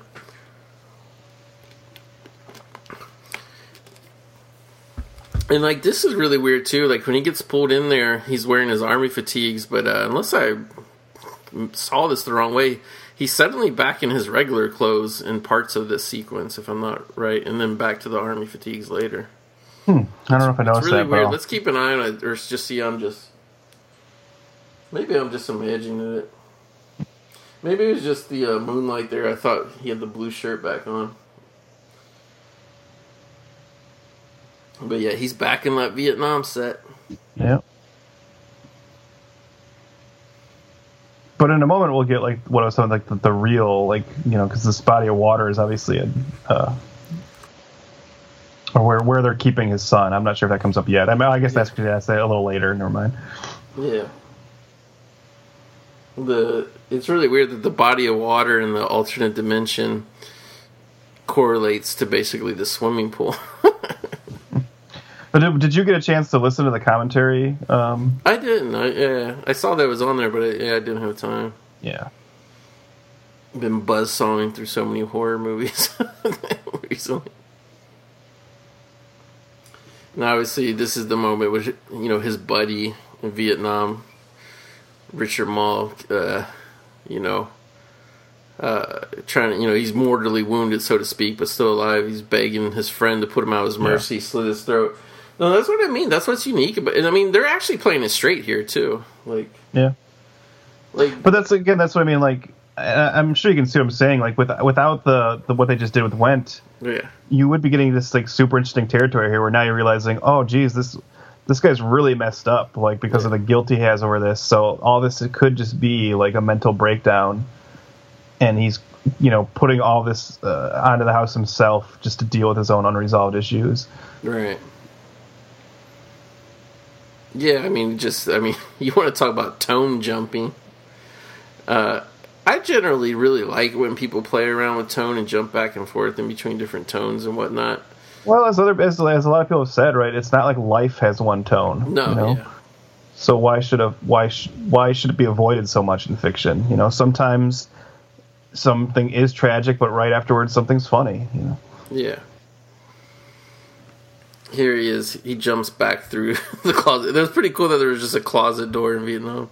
I guess I guess I was imagining shit there. I think it was just the blue lighting. I thought he, I thought there was like a shot or two where he had the blue long sleeve shirt on, but I was wrong. I stand corrected, hmm. fans. I like to wonder like how long George Wendt actually tried to like do something about it before he just gave up and went and grabbed that liquor and Yeah, passed out. He finished the case of beer and then he looked around and found a bottle of Jack Daniels. But my thing, if you're gonna stay in a haunted house, like it's kind of when I watch, like how when I watched the show The Strain, and there's a character that's always getting drunk and then walking out into a city full of dangerous vampires. Like, would you really want to get that fucked up when there's like Yeah. monsters around every corner? you know what I mean? See, that's what I mean, like. So he just like took the unconscious George Wendt back to his house, put him on the couch, and that's that's pretty much it for him. Yeah, he pretty much checks out to the flop there. Yeah, to the happy finale of the uh, the film, whatnot. All right, we're we're we're kind of getting ready to ramp up to the uh, big finale here, but uh, real quick, I know usually you try to go and complete mental blackout and all that before a film comes out, but all this war talk is uh, with this movie got me curious. Trev, I gotta I gotta ask as uh, William Katt finds a painting that shows that his son is actually trapped in the bathroom mirror, playing that off. But uh, I gotta ask real quick, where are you at on Star Wars Rogue One? I mean, I'm, I'm I can guarantee I'm more positive about it than you are. Um, no, I know, but I'm just saying, like, are you psyched? yeah, I mean, I, I'm excited. I mean, I.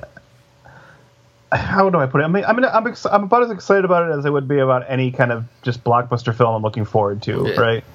It's not like I'm over the moon about it, but I'm I'm definitely intrigued to see what uh, a Star Wars movie will look like that's not an episode, right? All right. But also not the Han Solo prequel or the Boba Fett prequel, which I don't care about either of those, you know.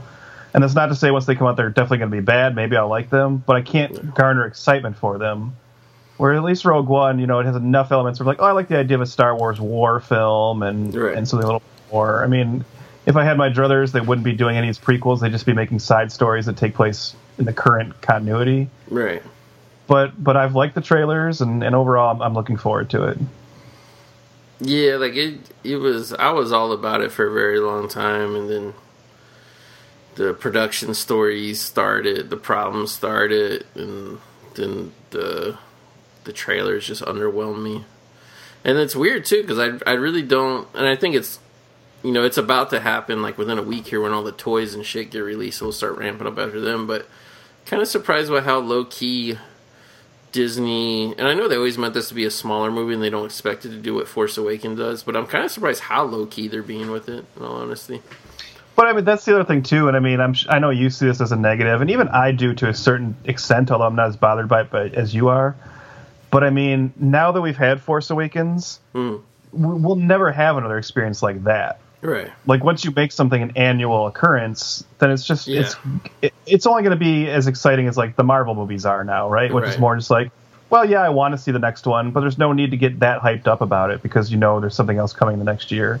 Exactly. Yeah, it, it, it robs just by. I mean, it's not you know, it's not like anybody dropped the ball or anything. It's just the nature of once you get everything like clockwork every eleven months. it's Yeah. you know, like Yeah, I, it's- I, I miss that three year build up in between the movies coming out or whatever. Yeah.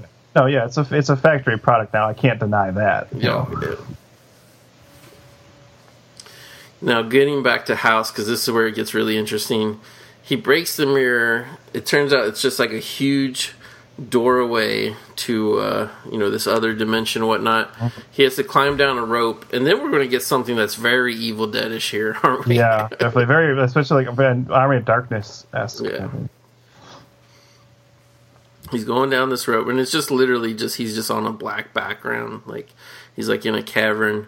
No, they even they joke in the commentary about how you know they like I said, the writer says like you you do write to what you think your budget is, you know, Right. and he says like, well, what's kind of mysterious but still cheap? Just say someone is being lowered into like blackness, you know, because like Yeah. they don't that doesn't require any money, know. And then out of nowhere comes this. I think it's a combination of a puppet, but then mostly stop motion animation. It's basically like a skeleton bat, right? Was that what you would call it? it has big bat wings and just a skull head. It kind of comes up, screeches, then it flies off, then it comes back, and uh, it's actually that. th- Now this is where it took me kind of by surprise. It actually steals his his shotgun, and then like okay, it's just an animal, you know, grab something from fly away. But in a second here, it's going to fly back, do a trick with a gun, spin the gun Yeah. around its hand, and then shoot, you know, blow, blow away his uh, safety rope he's got that he's And holding and the the fun thing they reveal on the DVD is that they didn't ask the company that did this effect to do the the gun spin. yeah. They just kind of threw that in there as like a little. So when they saw the footage, that was new to them. Like, they didn't oh know. that god! they just threw this in to fuck around. They they knew we were making a ridiculous movie.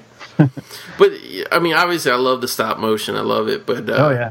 But you know it's very uh, a low budget effect or whatever. But you know, in a second or, or in about five minutes here, there's there's some effects that I was watching this other night. I'm like, I'm surprised how good some of these effects look. In all honesty, Yeah. with the cliff and whatnot.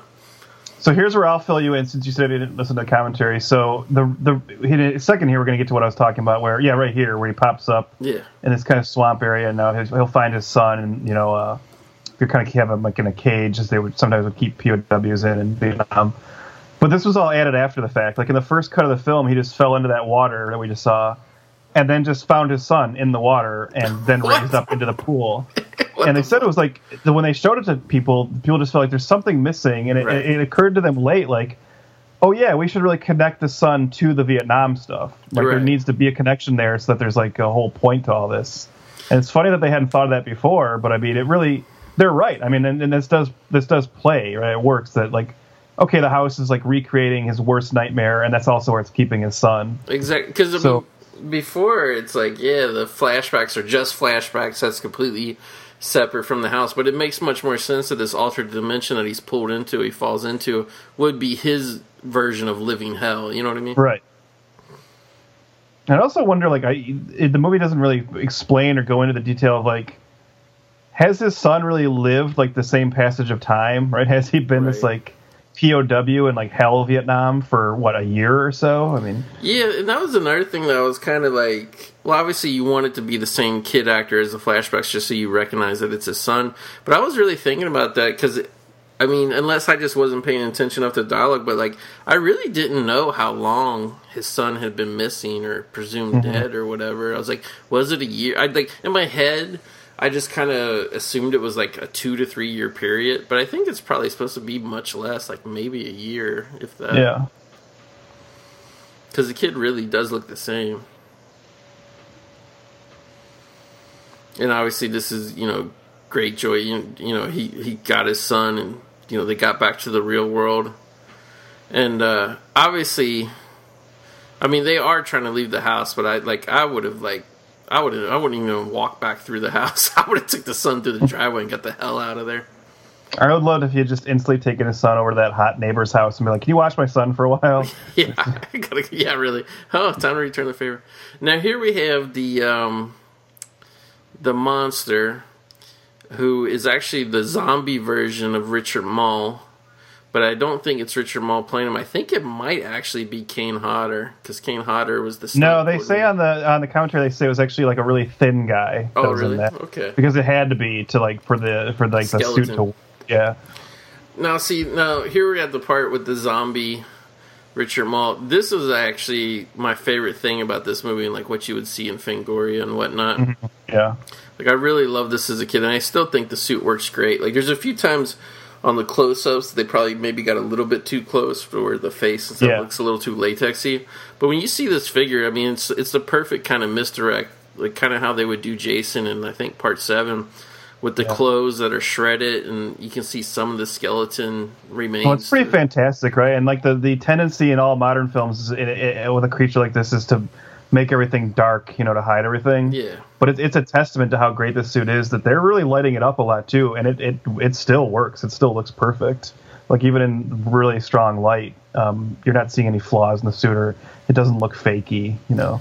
Yeah, and I, and I feel like too is um, the uh, you know tendency a lot of times too is to go to CGI because they can create any type of monster. Like you know they could remake this movie now and just make that any type of monster, but the fact that it's a human form, you know, monster played by a person in a suit, like I, I feel like it, it brings so much more uh, character to the performance. You know, because you're actually able to get a, a performer in there doing it you know, like a, a perfect example, I guess, of a newer movie that would be like when you watch Tales from the Crypt, Demon Knight, and the demons are so amazing, but I could easily see the demons being CGI in a Oh yeah, you know, sure.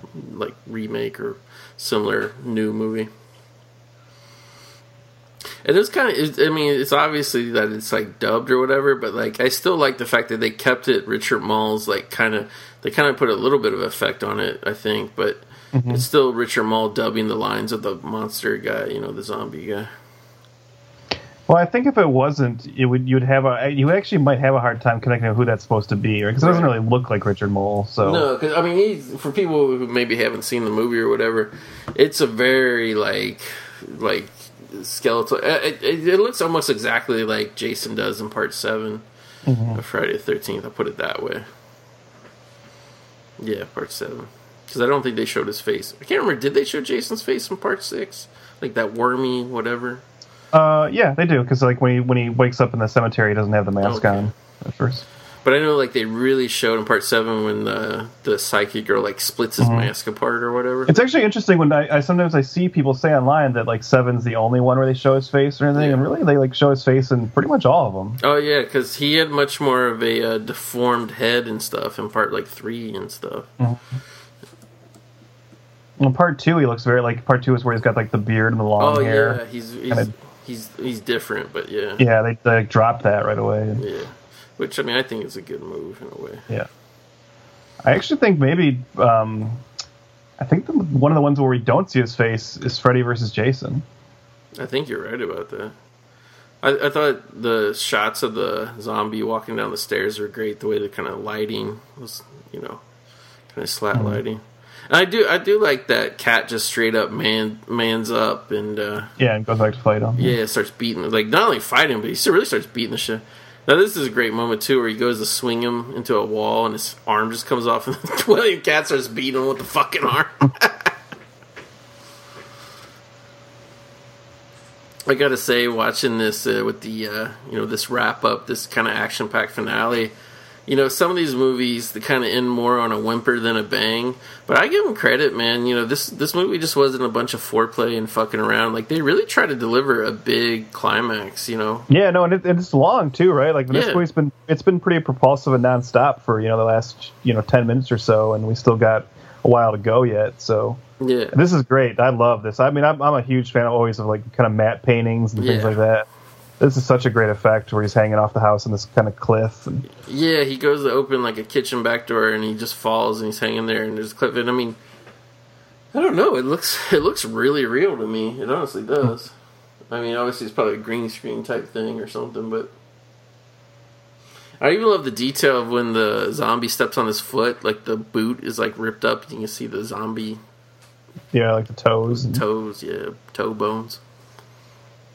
This is some really Indiana Jones shit here, but I buy it just because we actually are in almost like a dream world where anything's possible as long as you try it. You know what I mean? Mhm. Like I love that he uses his belt as a whip to grab the zombie and pull him off down to the cliff.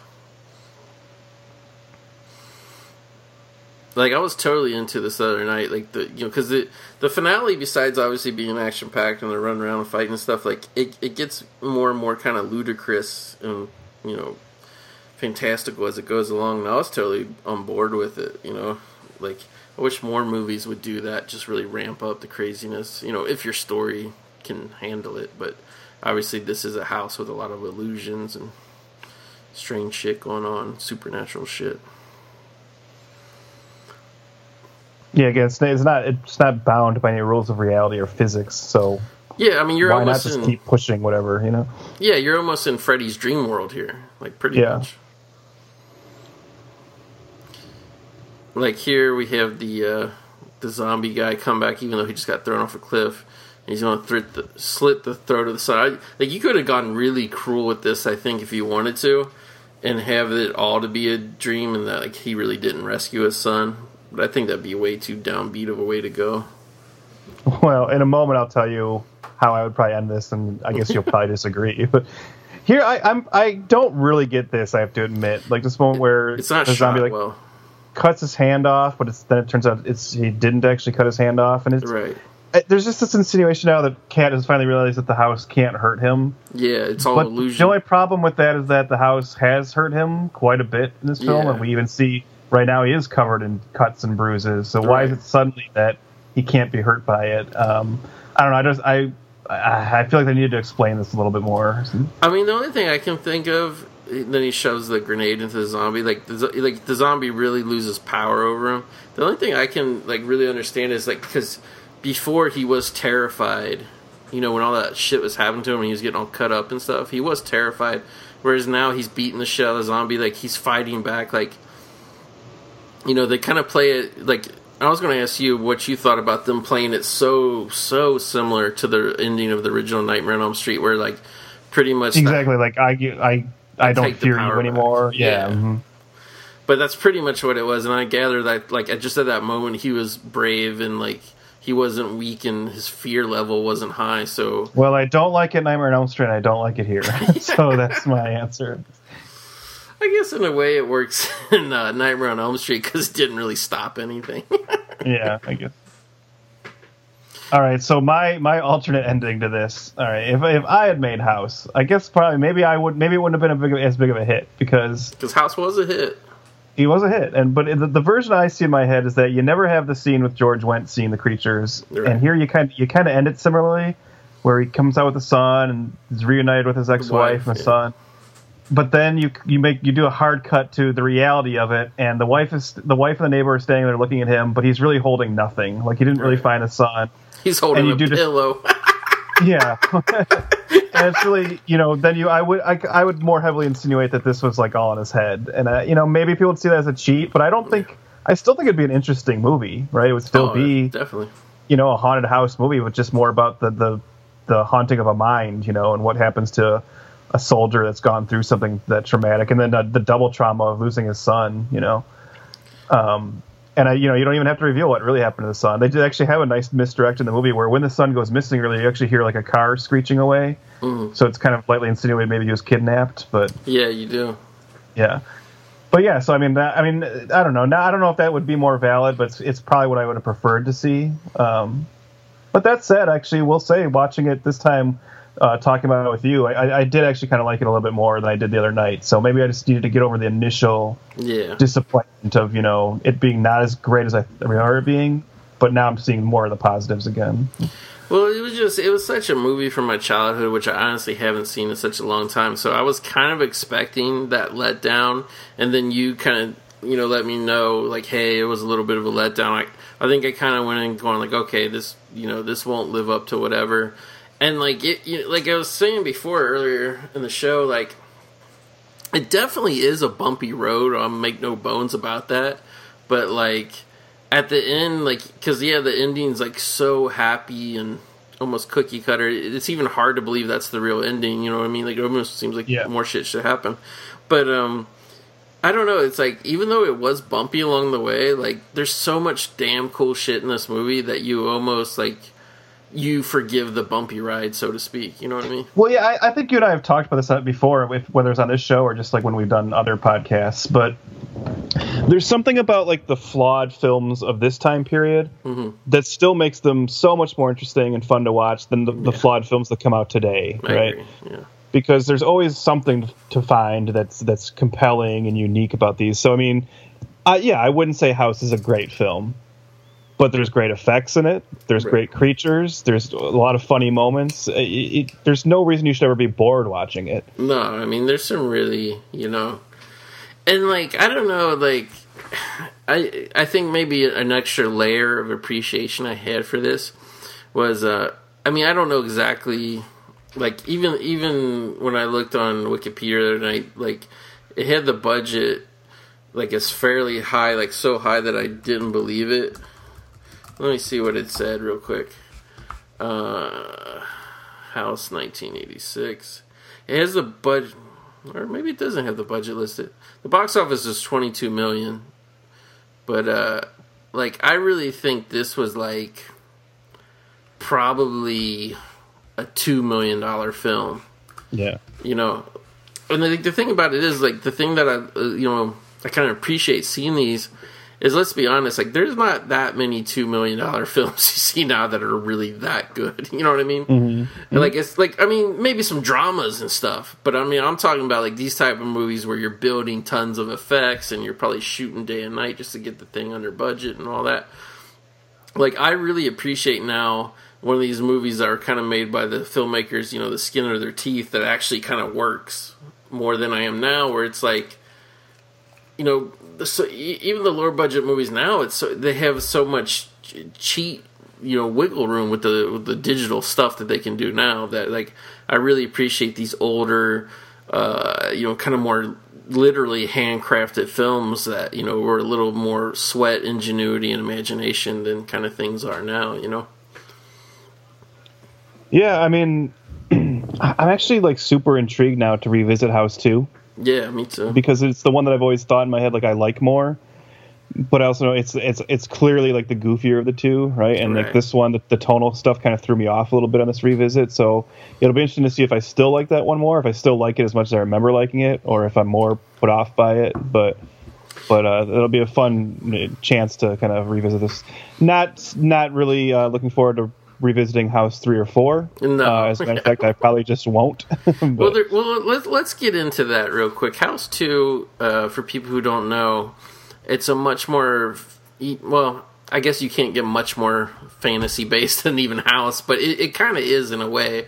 Like it brings you know a lot more of the ghost or whatever characters forward. House Three, there actually really isn't a House Three. No. There there was just a movie called The Horror Show that the producers were making in in in, in America. It was never called House Three, but it was like a lot of the foreign markets they called it House Three, just because it also had to do with some kind of haunted house. And then there's a House Four, what actually is the the real direct continuation to House because it picks up with William Katt and his character actually gets killed off in it.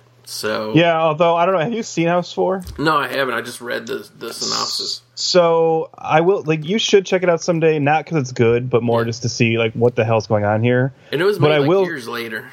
Yeah, and I will say it's quite clear that that was not written to be that character.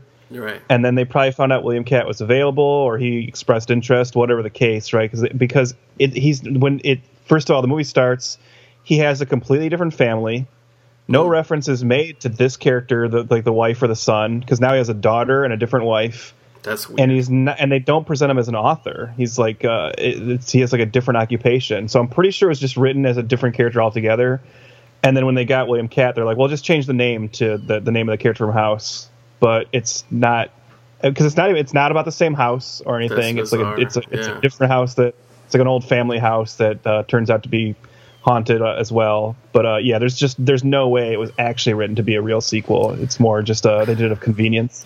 I, I, I, I have to say uh, that kind of chaps my ass because I'm all down for the Halloween three type sequels, where Mm-hmm. it's just like kind of like the makers and the producers carrying on like a different thing or whatever. But like, I I don't like it when you try to hoodwink it into being a real sequel to something right else. no and and it's that- that's why that's what actually even at the time even as a kid like i that's what i liked about the of uh, the idea of house Two. yeah, like there was just a new house and a new story Fresh and i thought yeah. and there's no reason we shouldn't be up to like house 14 now you know and just Yeah. like a different story each time Yeah, because I mean, obviously, you know, the Universal after Halloween three had no real interest in in continuing on with that anthology type of format. But I feel like Sean S. Cunningham, you know, and I guess money talks and bullshit walks, and maybe it was because he was getting back involved with the Friday Thirteenth franchise in the early '90s, is why kind of House died out. But I feel like he was the kind of low budget producer who could have made that work, especially if if you know maybe if, if they start going just the direct video route. You know what I mean? Yeah, and it's really it's like the perfect name for a franchise too, right? And and in that the the nice thing about that, why House could have worked in a way that the Halloween thing didn't, um, is because House was never going to have an iconic villain, right? Right. The House is always the star. So you don't need to worry about someone getting locked in to be like, well, how come that uh, that particular zombie is not in the sequel? Right. And that means that you also could have got to the point where, like you said, number two is an escalation in fantasy, but you also could have had a house film that's just a home invasion film. Yeah. you could have had a house film where it's about a serial killer that lives next door. You know, as long as it's centralized in a house, then you can do whatever you want, and you could have just made this like a total anthology series. And obviously, you know, this movie, I mean, to me, this movie, the way it looks and the, all the special effects, I mean, to me, in a way, it, it, it's, you know, it, it's presented like an A picture, you know, like they, they really made the most. But obviously, you know, where the cheapness comes in is filming in that central location, the house. And, you know, obviously, a lot of it, you know, other certain fantasy parts of it were filmed on stages. I get that. But uh, but yeah, like that central location, you know. I mean, William Katt. I don't think he really, you know, other than go to like the yard or backyard, he doesn't really leave the house. Like once he gets there for the whole movie, you know what I mean? Yeah. You know, I, I think you could, uh, Sean S. Cunningham, who's been pretty successful. I mean, there's been some time periods where he's kind of gone away and he's always come back and produced more films, but he could have used the House franchise in that way, like you're talking about, to really be a um, kind of training and breeding ground for young writers and directors. You know, it would have been interesting. Yeah. But, but you know, If only they, if only they left us in charge of this shit. Exactly. But I don't think they would have listened to a, a bunch of eight year olds at the time. So I guess not. Well, I don't know. There are moments in this film where I feel like they were listening to eight year olds. that little boy that he gave the bath to, they were taking Yeah, he's probably giving script notes. yeah, script notes.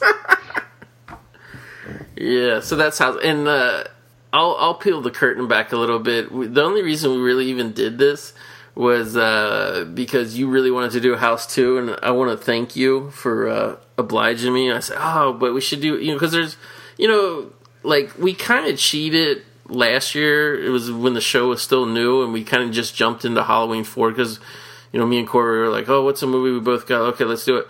But it, you know, like when it comes to these franchise movies, I you know I really like starting either at the beginning of the franchise or like starting with the first film in the series that was in the 80s because you know uh, like like like a perfect example is uh, also this month we have halloween 2 And Halloween 2, even though it's like that thing where it's like, you know, it's supposed to take place in the same night and all that kind of thing, uh, it's supposed to be like the way it's shot, it's supposed to look like a direct continuation of part one. It, it actually feels very different from part one because, Yeah. because they had to compete with the 80s aesthetic. So, like, that's kind of Right. why I like doing the franchise films in order, showing how they evolve. Because I'm sure we'll notice some slight differences between House and House 2.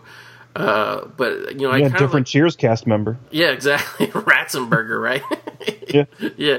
But I, I kind of like, you know, doing these films in order so we can kind of track, you know, what the differences and trends and whatever are as the, the decade evolved and, you know. No, yeah, I, I mean, in retrospect, I certainly agree, and I, and I want to thank you because I just wanted to do House 2, and uh, I was not in any hurry to revisit this film. And then, as I said, like, I watched it last week and not super into it. Then I sit down and do this commentary and watch it and be like, man, I was just a crab ass last week. Actually, this is mostly fun. So, well, yeah, yeah.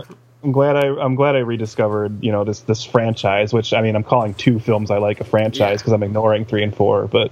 Yeah, they're very loose. And boy, boy, they sure missed out by not keep going. And what they had to have done, though, if, if they had gone on, is you did you did need a different Cheers cast member in every one. Oh, like if yeah. we don't get a Kelsey Grammer house and a you know a Woody Harrelson house, then they're they're not doing it right.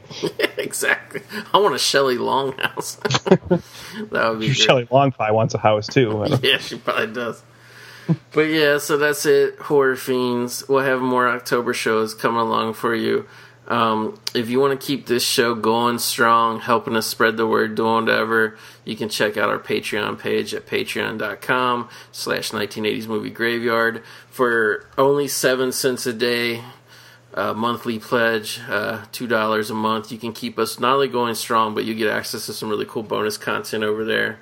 Uh, we got plenty of horror shows coming along here. I want to obviously thank Trevor for coming in, jumping in uh, once again to to help take down another great '80s little hidden gem. Trev, tell the people who are listening what else you got going on in the podcasting realm, in case maybe they want a little break from the damn horror-thon we got going on all month. Yeah, sure. You can always check me out also at uh, If It Bleeds, We Can Kill It um, and Days of Future podcast. Uh, co host both of those, one obviously being an X Men related show, and one being just general nerd hijinks. So uh, check it out. Yeah, spread spread the word. Uh, we got tons of podcasts out there for all the nerds just like us, right? All right, everybody, thank you so much. I hope you have a great Halloween. Uh, I hope you actually have the time to listen to all 10. Uh, well, I guess it's going to be hard because we're even going to be releasing an episode on Halloween, so you might not get time to watch that. But I, like, I'll, I'll I'll give some bonus points to our uh, faithful listeners if they can make it through all the horror episodes actually in the month of October. If not, if you're listening to this in July of 2019, that's cool too.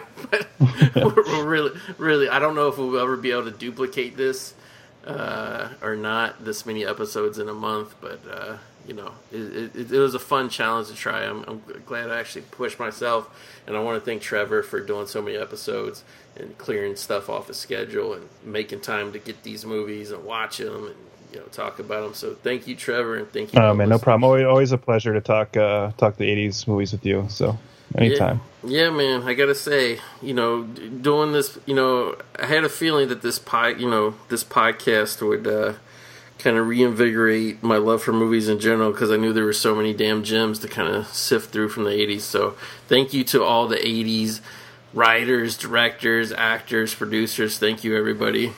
You know. For making this great stuff, and we're doing our best to uh, you know, keep this shit alive because it, it should survive. Can't wait for a couple of decades down the line when you and I are sitting down recording episodes of the Aughts movie Graveyard. Yeah, I keep I keep thinking of like what's that like the two thousand the like the year two thousand and beyond movie smorgasbord like what what a hokey name would come up with? Anyway, everybody, have a spooky October. Have fun. Stay safe. We'll see you soon. So, yeah.